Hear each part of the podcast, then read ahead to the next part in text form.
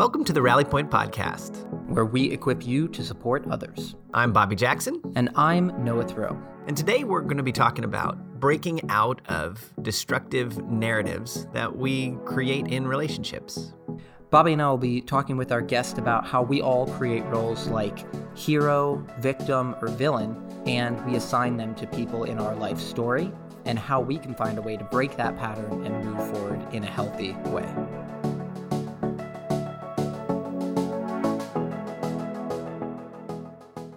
Yeah, so the last time we had Courtney on the podcast, uh, she she made mention of this dynamic, the the victim hero villain dynamic, and um, we actually thought, you know, that's a really compelling uh, storyline.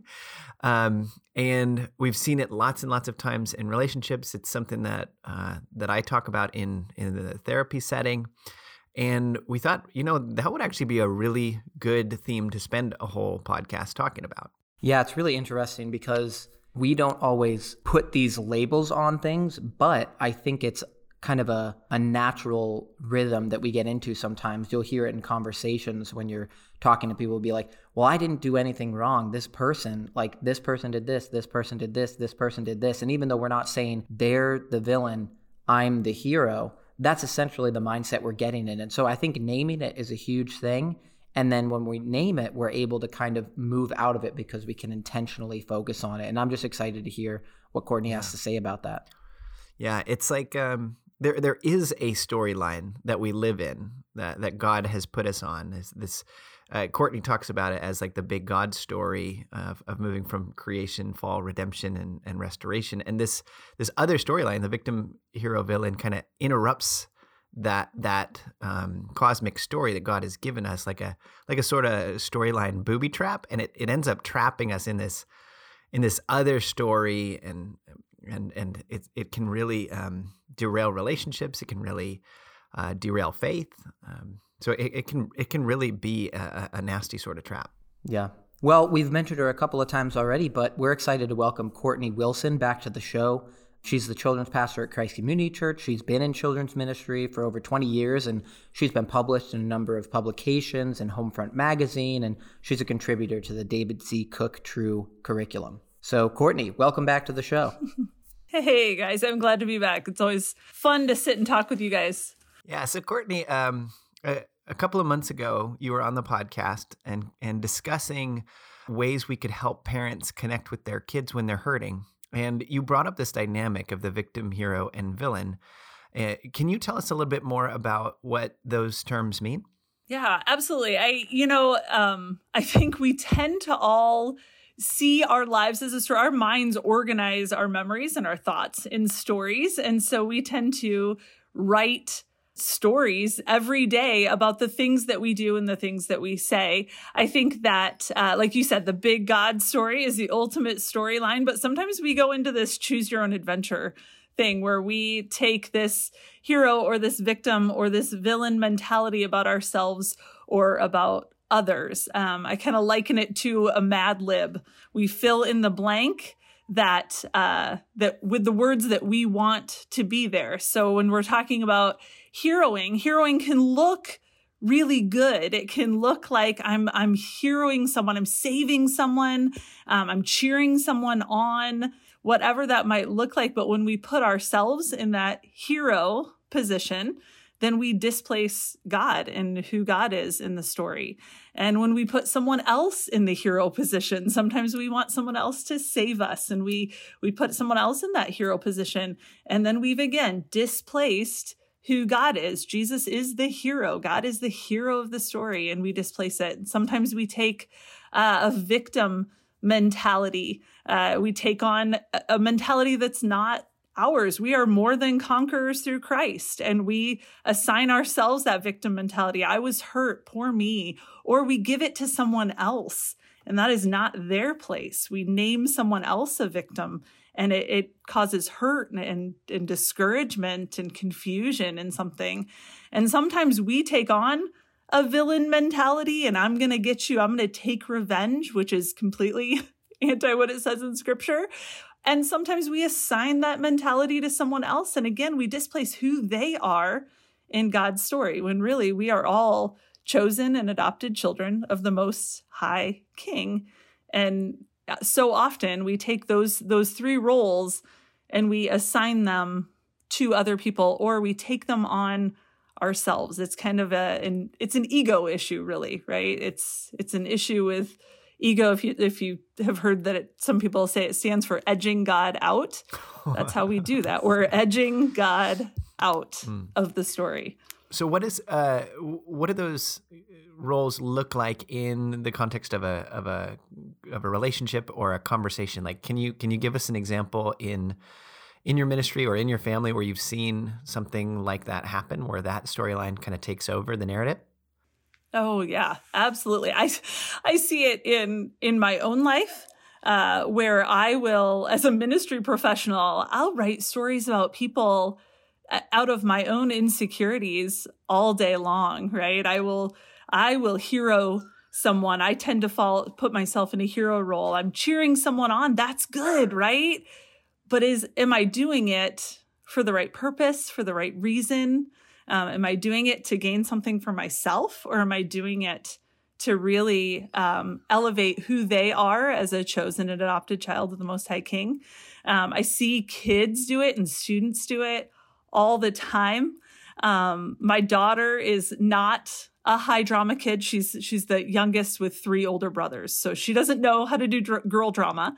And uh, she came home one day from school having written a story that was had heroes and victims and villains all over it. It rivaled, you know, any cartoon or, you know, Disney show. She had she had labeled everyone that day. And we had to come home and untangle all of those labels. What did you do and where did you put someone else in a villain spot or where did you take on a victim role? They hurt me. Um, where it's not yours to own. And and so yeah, I think I think adults do it. I think kids do it. I think parents do it. I think you know professionals do it. So yeah. Do you do you think that that people are more likely, like you said, you tend to to hero yourself? Um, do you think that people assume one of these roles, like primarily, like like they they lean towards, um, you know, I'm I'm the hero or I'm the victim or I'm the villain, and and like that kind of becomes a, an ongoing, like home base storyline, so to speak.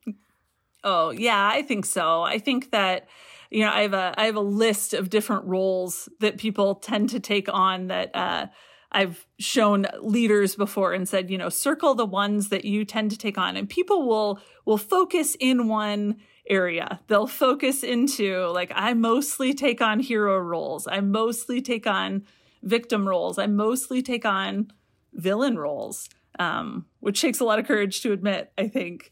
to say that. Um, but yeah, I do. I think people tend to fall more in one than the other. And it probably has a lot to do with their upbringing and their past experiences and um, different roles they've played in their lifetime. Yeah. Yeah, I think I, I, agree with you. As a ministry leader, I tend to take on that hero role a lot um, in my own mind. And I, I actually find it when I look at the other person closely, it, it can be a crushing role for them. Like it makes them feel so guilty and it kind of forces them into the, oh, I guess I'm a victim if you have to be my hero kind of thing. Um, or something like it. And and then I, I have a lot of I have a lot of clients, especially parent clients who will become the victim in a session with their kid being the villain, which is really fascinating. Um, where they'll they'll sit there and blame a kid for this or for that or for this or for that, and they'll be like, they're you know they're always attacking me. I can't say anything without them doing this or without them. And some part of me wants to go, you know, you're the parent. You need to emerge from that role and assume the role of parent and not victim. And it doesn't make you then the hero. It doesn't make you then the villain. It just makes you the parent. And and so you got to stand up to your kid and and assume your identity. Um, so that's really really tricky. There was one other idea that you had mentioned um, in the last podcast that I want to pull out, and then, and then we can kind of keep moving on. Uh, where you mentioned switching roles. So in this concept of victim, hero, villain. Um, it's not like a personality test that you're always the villain, right? Or you're always the victim, but we can kind of switch roles. Can you explain what what that might look like? Yeah, yeah. I think I think within one storyline you might switch roles, um, and it, sometimes without realizing, you know, what you've done and that you have switch roles. I think you gave a good example there with a parent, where a parent, you know, can take on the victim, but they also can take on a villain very quickly too. You can go from, you know, because I'm the victim, the way I'm going to lash out in that then is then I get a little villainous. I, I, I turn the table a little bit and it and it becomes a little bit of a different story. Um, I think that it depends on, you know, the different relationships that you have where you might, like you said, as a as a ministry leader, I I can hero really, really well. I pretty pretty fall into that really role often. and put myself yeah. right. Yeah. I don't know if it's always well. That, it's definitely that often. role. Yeah, I, you know, or the one I I have to apologize for is sometimes I say, "Hey, I'm trying to be your savior. Like Mm. I'm trying Ooh. to save you from something, Yeah. and Jesus is the only savior. Why would I ever do that?" That feels yucky. Like it almost feels villainous to say that, right? Like I think I'm being a hero, but when I say it that way, ew, that's gross. Like that feels villainous. So I do think that people can tend to switch roles and the whatever angle you're at, those roles look a little bit different. Whoever's telling the story, the the primary narrative, the story looks a little bit different um, based on where you're coming at it from. Yeah. Well, you know, I'm interested because I really like the the point that you made that you know we are a part of God's big story, and then this kind of takes us off the path. You know, this isn't the actual story we're supposed to be telling. So I'm curious to hear: is there a commonality between when this dynamic sort of begins to develop in our relationship and starts to take us off the path? Is there, you know, just a certain pattern that we happen to fall into that starts taking us off the path, or is it just something that seems to be a result of, you know, just the sometimes the sinfulness of our hearts? Yeah, I think it's just the sinfulness of our hearts. I really think it's where our focus is in our own in our own security in Christ, um, where we can say again, "I am the chosen and adopted child of the Most High King." What does that look like to just continually run that script through my head? Um, and you know how how I think we get pulled off that path sometimes just by our own life and humanity and who we are and what we do and what we say and who we interact with and um yeah i i hope that kind of answers that question or that concern Absolutely. And one thing I really appreciate is the fact that you say, like, we all tell stories about our life, and that's a part of this, but we ultimately want to be a part of, you know, God's big story and having Christ central. And so when we're talking about this idea, it's not that we're trying to take him out of our place and become the main character. It's that, you know, we want him to be the focus. And this is actually a, you know, deterrent off the path from that. And so it's, not necessarily um, you know the the right way to go. So I'm curious to know. Um, you've described these roles really well, and you described talking to leaders about identifying which role they're in. So I'm curious to know what are some of the ways that we can determine what role we're playing right now if we're looking at ourselves. What are like maybe some factors or some common behaviors that we can say, oh, I see this in my life, and so I know that maybe this is the role I'm in right now, or the role I most commonly put myself in. hmm. I think one way to help identify what role you're putting yourself in is is to write out the story of your day. So if you for one day wrote out your story and and truly pull it up in a Google Doc, like write it out, like make it happen. I do this with my kids. I actually have them write out the story that they're writing in their head and then go back through that story and see where did you tend to put what role did you put yourself in and what, what role did you put others in because again like bobby was saying if you put yourself in a hero role a lot of times you just put somebody else in a victim role so if you're not seeing it in yourself it, you might see it in the way you're viewing other people which then will elevate what you're doing in yourself and really looking at the motivations that you have behind something so again the um you know the, the role of a cheerleader that can sound really good you're an encourager that's so great but what's the heart behind being a cheerleader? Why am I cheering you on? Am I cheering you on because I really want to see you elevated? Or is there some weird piece in myself that gets fed off of that? A cheerleader requires someone who is weak to cheer on.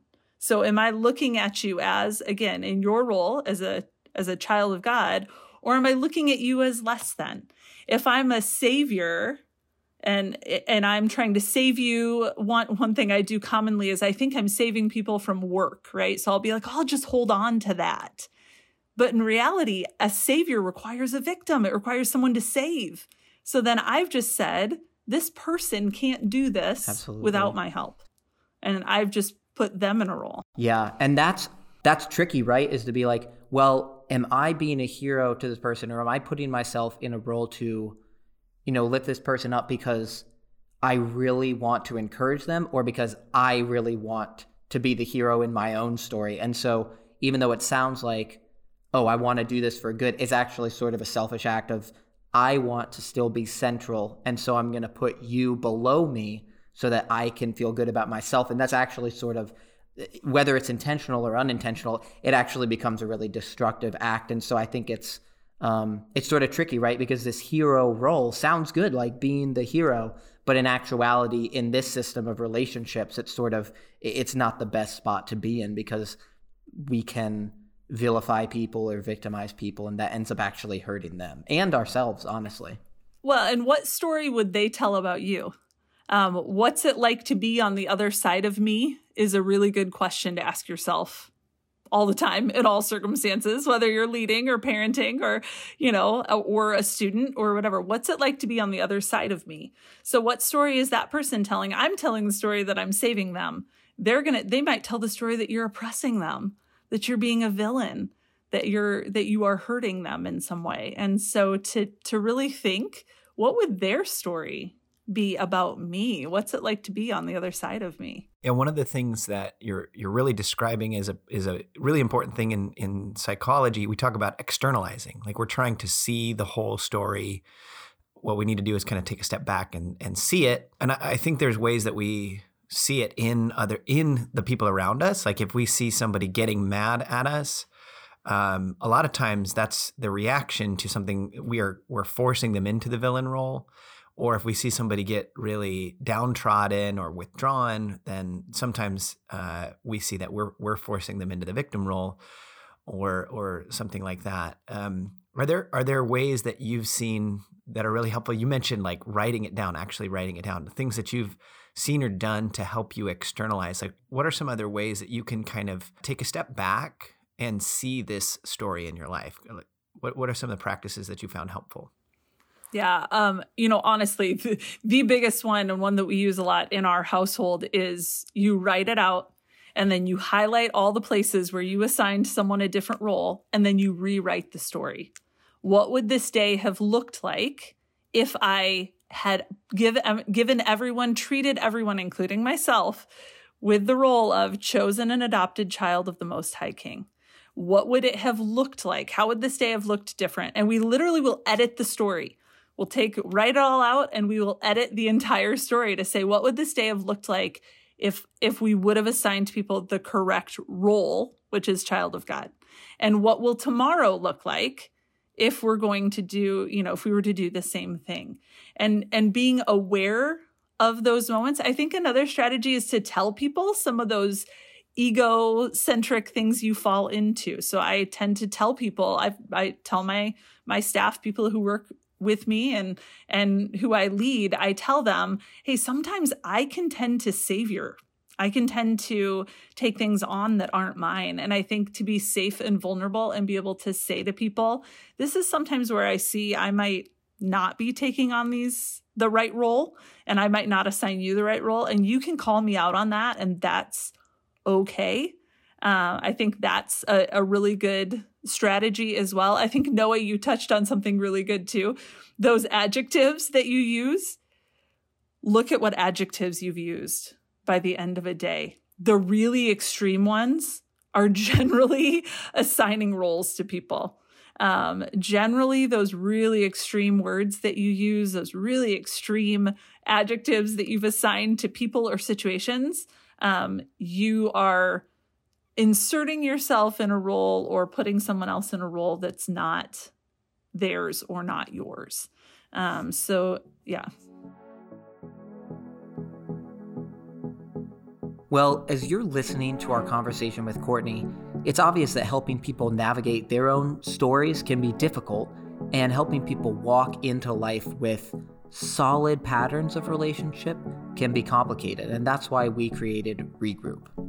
Regroup is a program that equips ministry leaders who want to help hurting students heal and grow.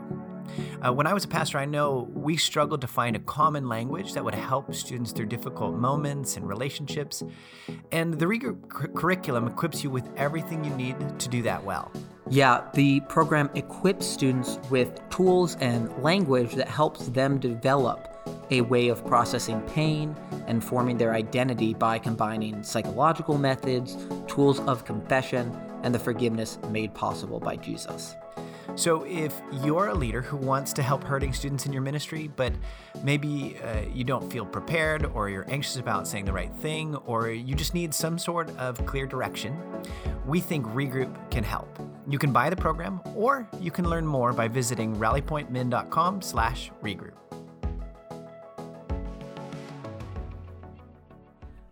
Um, you know, I'm training to be a therapist right now, and I remember a question I was asked in an interview was, you know, what do you think doing therapy is? And I had to think about it, and she said, uh, I gave my answer, but then she she said because you know some people think therapy is um, coming in and saving people and fixing all their problems for them, and they want to become therapists or counselors or pastors because what they want to do is be the answer to everything and they want to put themselves in that position and that sounds a lot like what you're saying is sometimes we so desperately want to help people um, which is you know the good intentions that we end up putting ourselves in that position. And actually that that doesn't do a lot of um, a lot of good. And sometimes that can actually do uh, some damage. So yeah that's a really valuable thing to just be cognizant of.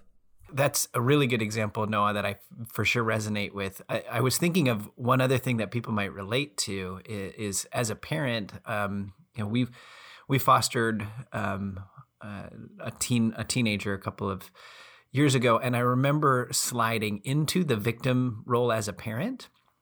Um, and it would be interesting because I would do that switching.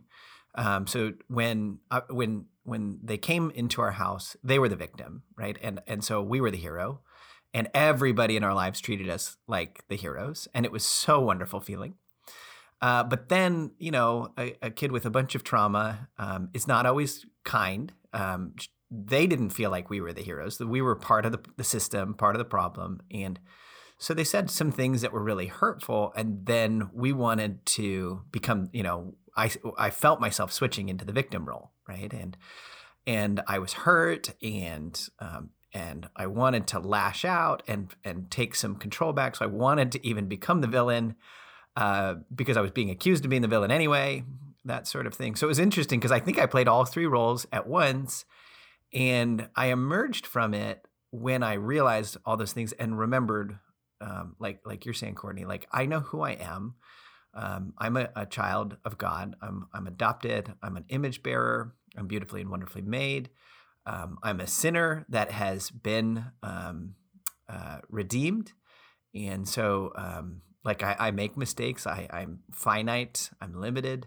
But um, I have value. And what you're saying doesn't take that value away from me.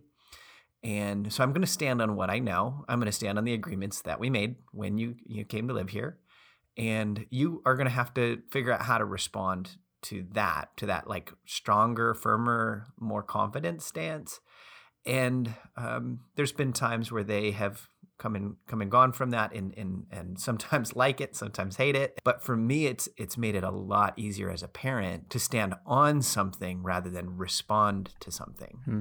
yeah so i'm um, interested to to just hear um, are there healthy versions of these roles that we can take. You know, so the hero wants to save people and makes it about themselves. But is there a way that we can say, hey, I'm that healthy cheerleader who really is looking to encourage people, where we can say, I usually find myself in the victim role but there's a way that I can support people when they're doing a good job that doesn't victimize me, encourages them. Is there sort of um I guess another side to the coin of these roles that is a healthy cycle of relationships?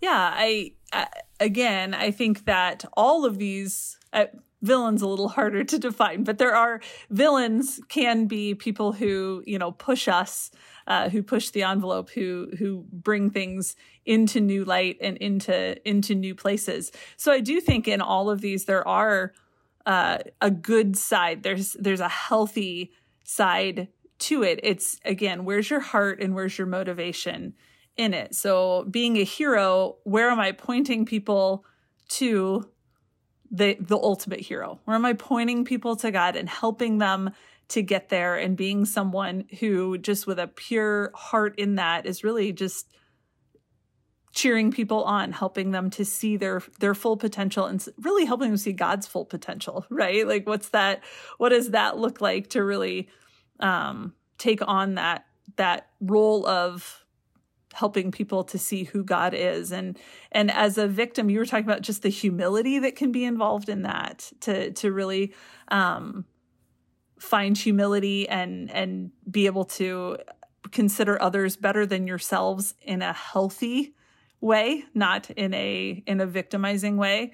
Um, or how am i in, that villain role? Instead of seeing it as a villain how do you see it as someone who pushes and and and challenges and gives people uh, something new to look forward to, not in a villainous way, but in a uh, how can I make you see things that you haven't seen before. Sometimes that villain role is is a way to to help people see another side of the coin or um, to push them forward and into new things. So I think each one of them, when framed correctly and not really kept with those same I, I, feel like those titles are pretty telling too right? When you say hero victim villain you you have you have uh you have just put people um in some kind of crazy hmm. places. So Absolutely. i think that you know it's it's flipping that around. Well and uh i'll show i'll show my hand a little bit. You're right. Those terms are a little bit uh are a little bit you know spe- specific. And so i've actually heard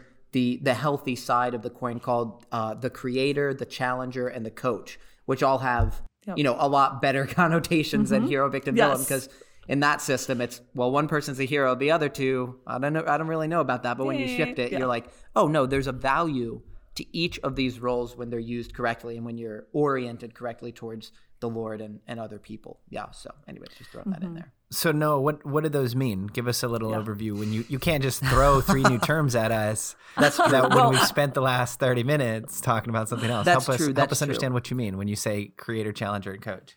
Yeah, I think each of these things kind of speaks to the flip side of the coin that Courtney was talking about, and she really just mentioned it. But you know, the hero flips and becomes the coach, somebody who um, uses that position not to push others down to feel like they're special, but to actually encourage them and help strengthen them and raise them up. And you have the challenger, who's the flip side of the villain, who instead of um, going against somebody, really tries to um, help them make progress. You know, uh, the the spiritual gift of exhortation, speaking into somebody's lives so that they can grow and and continue to mature.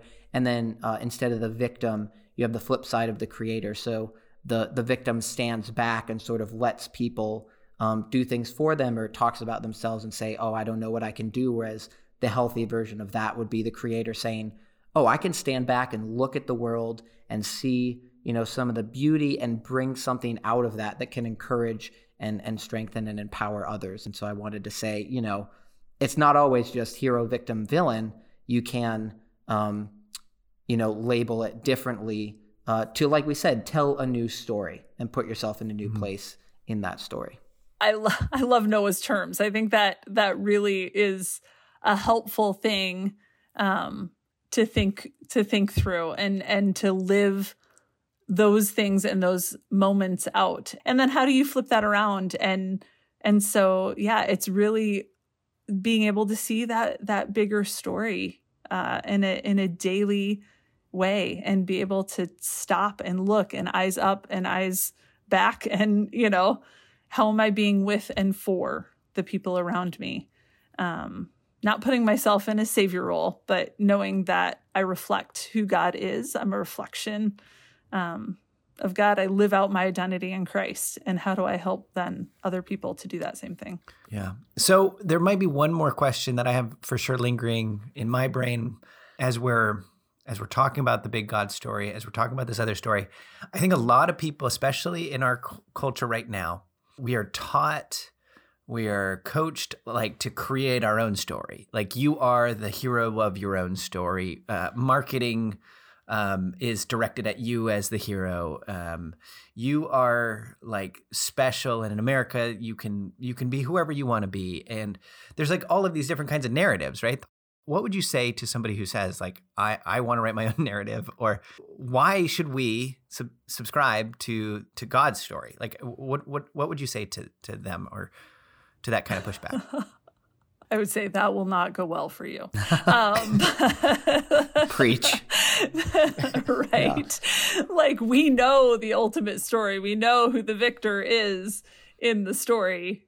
Why would we want to write our own? So I mean, as a as a believer, I can look at you and say that, right? I can say as a believer, well, well, I I know how this ends. Why would I not hand that pen right over to God? Oh, I see all those places where somebody else took the pen and tried to write the story and it did not go well for them.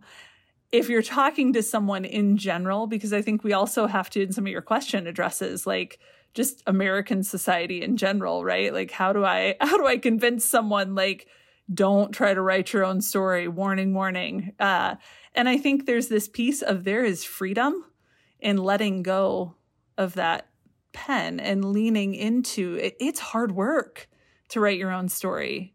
It's hard work to write a book. It's hard work to put yourself in those roles. And there is freedom in being able to relax into it and say i know who's in control of this i know that I'm a chosen child of the Most High King. I am all of those things. God is the author and perfecter of my faith, He's the lifter of my head, and I can rest into that. And that's not passive. Yeah. I'm not saying like you take on this, like you just sit there almost and wait for yeah, like a, you're not just yeah. gonna sit there exactly. Yeah, for like a, a message in a bottle to float up on shore. Yeah. Yes, but there is a a life beyond and and we know that in the gospel and we see that in the big god story. And so i think that's where the gospel that's where the the big god story is is just beautiful and attractive to people. Yeah. Um yeah. I i yeah. think uh i especially find um in counseling sessions that when we subscribe to the big God story, we have an identity. So, like a lot of people say, you know, Christianity is for the weak, it's a crutch, or something like that. And my response is often I, I think people who have uh, God in their lives and subscribe to this story, they have a place to begin. Um, it's not necessarily a, a, crutch. It's actually like gives them strength of character. They know who they are, and everybody else has to has to make up who they are. So, so when you do something like like practice forgiveness, well, without an identity, forgiveness doesn't make any sense. It doesn't work, and so you you should hold on to your bitterness um, because there's no there's no there's no place to stand. There's no reason to do it. There's no um, and there's no freedom in it if you're trying to just get over it or whatever. Uh, other people say forgiveness is, but if we know you know who we are, we know that we're a child of uh, children of God. That we know um, that we are forgiven. There is a place to stand, and so you you do that that let that letting go that that choice to take on the consequences of somebody else's actions without expecting their repayment because that's what Jesus did for you and that's who you become like you have an identity and a and a starting point and an anchor point um, and so i think that might be the most important part of the narrative for me is i can make up all sorts of stories about myself but every one of them it has no anchor it has no beginning it has no foundation so it's just a story. Whereas the big God story, as the starting point and ending point that is sure and secure, um, I can build everything else about my story in that space and know that it makes sense and know that it works. And I know that I know where it's headed and I have hope and I have purpose in my own story. I was going to say, I think it's cool that, you know, Bobby, you mentioned purpose and it's when we recognize that we're a part of a story that's being written um, and we know the beginning and the end and we're sort of in the, the middle we're in the progress of that story that means that you know what we do in our stories does matter you know it's not just i heard this story that's far away and impersonal and now i have my own but it's hey i actually get to participate in this. I get to be a part of this and how exciting is that that the story god is writing i get to actively participate in. Like you said courtney it's not just a passive thing. God is still working he's still moving he's still um, you know, writing that story, and we get to have purpose in participating in that and being agents in that story, and that is just, I mean, that assigns a lot of value um, to you, to your story, and like Bobby and you were talking about, to your identity as an agent mm-hmm. of God's story. Yeah, and when you start with the big God story, we talk about teaching kids specifically in the in the role that I'm in, and you start with God's big story, the big God story that informs our theology. Our theology informs our identity. Our identity informs our belief, and our beliefs will drive our behaviors. And so, if you know your place in the big God story, you know who God is, which informs who I am because I'm made in his image, which informs the beliefs that I carry, which are so important right now, right? Like all of our strong beliefs, which will then drive my behaviors. So if I can keep that in the right order in the context of the big God story, then I have just rightly ordered my beliefs and my behaviors and how I live those out in the world. Absolutely. Well, Courtney, that I don't think we can end on anything better than that. So we really appreciate you coming on, sharing your wisdom once again. It's great to have you back, and we're just so thankful for everything that you can provide. So thank you so much. Yeah, thanks, guys.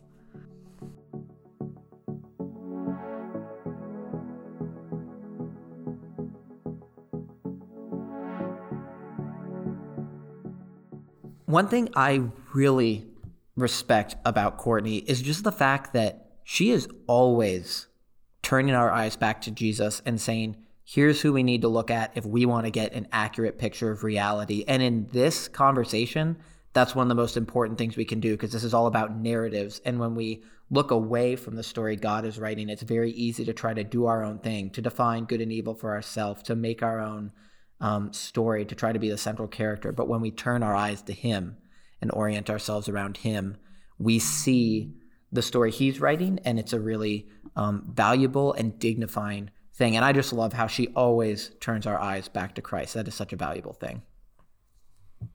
Yeah. And I, I really appreciate how she takes something that can be really complex or confusing or vague mm uh, and made it really concrete. Um, some of the simple things of like just write it down.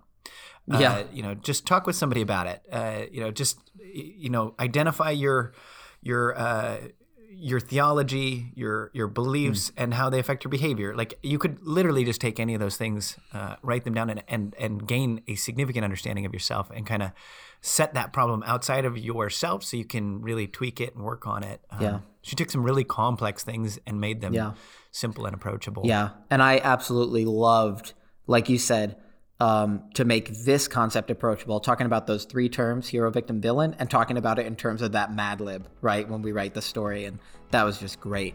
Well, one of the things mm-hmm. Courtney talked about today is letting the story of Scripture be a foundation that drives our theology.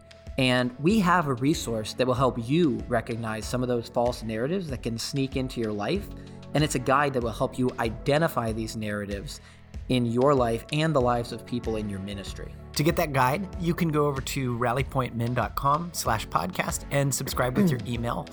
You'll get a link there where you can download this resource and get others that we've created just for you.